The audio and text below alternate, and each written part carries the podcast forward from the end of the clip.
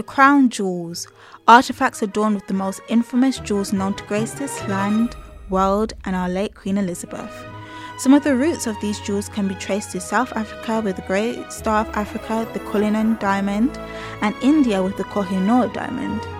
In this series, we'll be doing some deep diving into the history of the Kohinoor diamond to see how it became possession of the monarch, and listening from both sides of the debate, looking at what stands in the way of it being handed back to its earlier owners, the debates that arise from it, and the implications of it.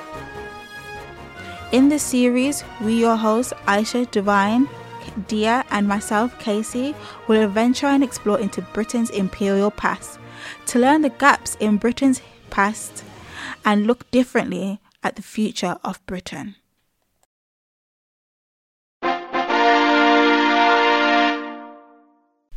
Hello, and today we're doing part one of our amazing podcast series, and we're going to be exploring the historical context of the Kohinoor diamond. In this episode, I, your host, Divine, and Aisha, will be exploring the history of the diamond and name mysterious gaps in it.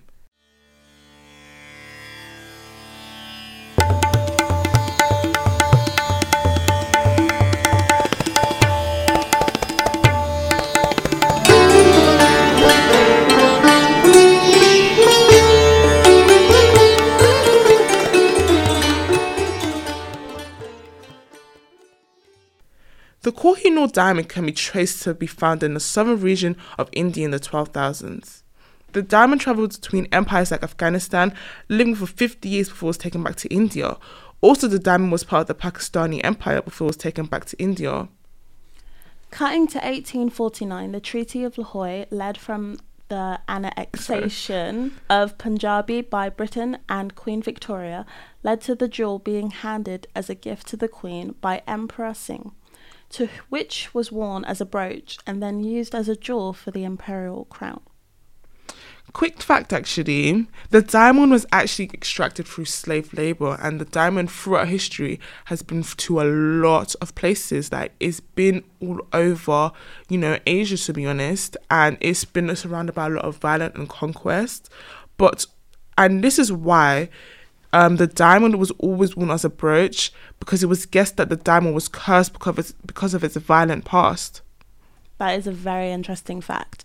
Another interesting fact is that the emperor was actually an 11 year old guy. okay. An 11 year old giving away a prized mm-hmm. jewel. Does no one see, like, mm-hmm. really? I think a discussion around ethics, a discussion around consent, and I think a huge empower balance, which we've always seen with colonized countries, you know, the colonized versus the colonizer, because uh, how can consent really be played around in this when a 10 year old is giving away something like that?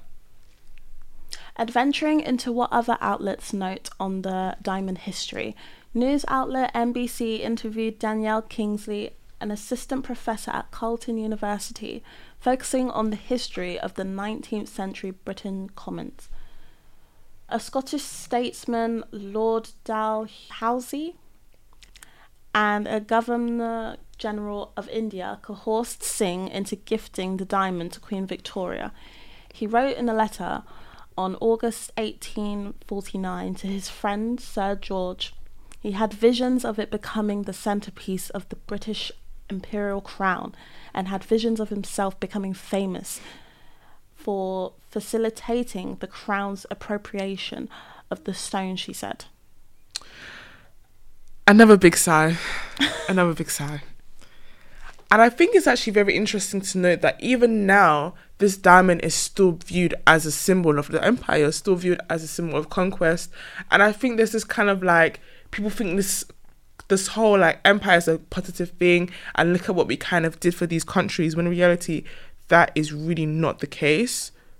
And in reality the diamond should be given back. Mm-hmm. it's not ours to keep. I mean especially since there are gaps in history that aren't reflected on enough and we don't fully know the full story. Mm-hmm. that's something we need to acknowledge Next episode, we will be looking at the political social context that fuels both sides of the debate on whether the diamond should be handed back to India.